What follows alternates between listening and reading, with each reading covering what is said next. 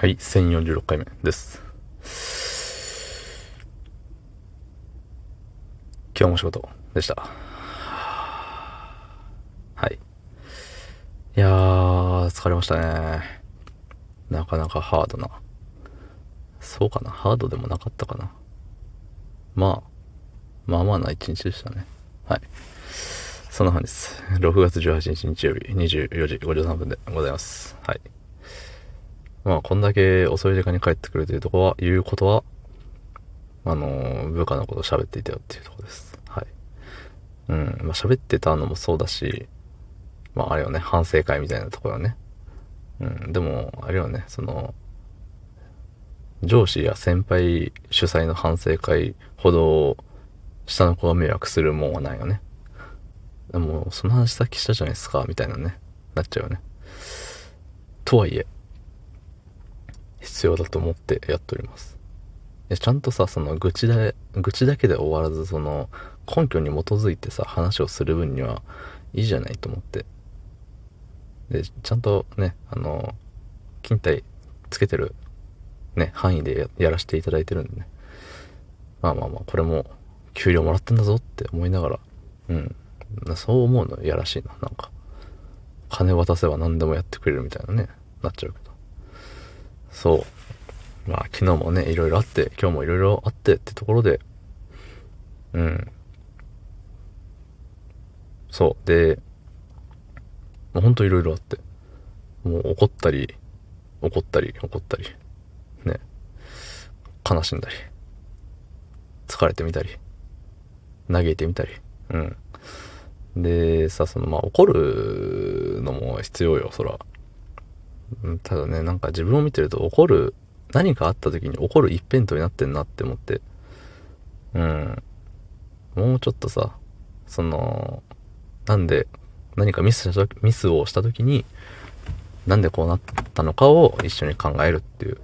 それをちゃんと怒らずに、冷静にね、うん、するっていうのもさ、できるようになってくれよって思うんですよ、自分で。うん。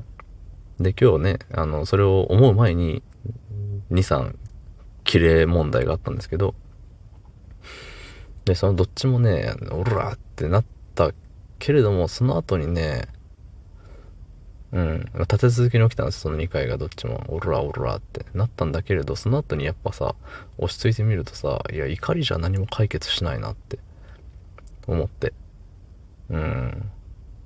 怒ったからといってそのミスがなくなるわけじゃないし、怒ったからといって、えっ、ー、と、次同じことは絶対に起きないかっていう保証もないし、まあね、その、次も怒られたくないってなってね、その抑止力的な部分はあるのかもしれないんですけど、その、怒ることによっての抑止力に頼りすぎてんじゃないかなと思って。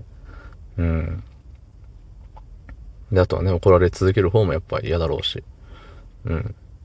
だからさ、それをね、あのー、怒らずにどう伝えるかっていうのが今私の一番の課題かなと思っております。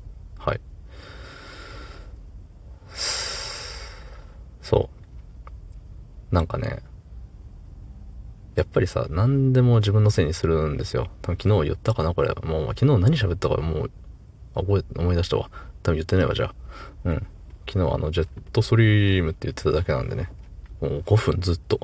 300秒ずっとジェットストリームって言ってるだけだったんでね、昨日は。えー、そう。何でも自分のせいにするんですよ、僕は。もうそれが、あの、ポリシーというか、そういう生き方なんです。そういう生き様なんです。仕事においては。で、ね、人のせいにするとね、良くないっていうところでやってるんですけど、その、相手がミスったけれども、そのミスを先に防げなかった自分のせいだっていうふうに思うんですよ。うん。で、なんか怒る、怒りパワーが強いものほど、そんなんできて当然やろみたいなやつだけど、それは僕の中でのできて当然であって、相手の中の当然じゃなかったっていうだけなんでね。そう。だそれに怒るんじゃなくて、事前に、あの、え、これこうで大丈夫だよね。こうやれるよね。OK ねって聞かなかった自分が悪いっていう。ねでもそれをずっとやってたらその本人はね、えっ、ー、と、一人でできるようにならないんじゃないか。難しい。そのさじ加減ができるようになって、一丁前の上司っていうもんでしょうかね。どうもありがとうございました。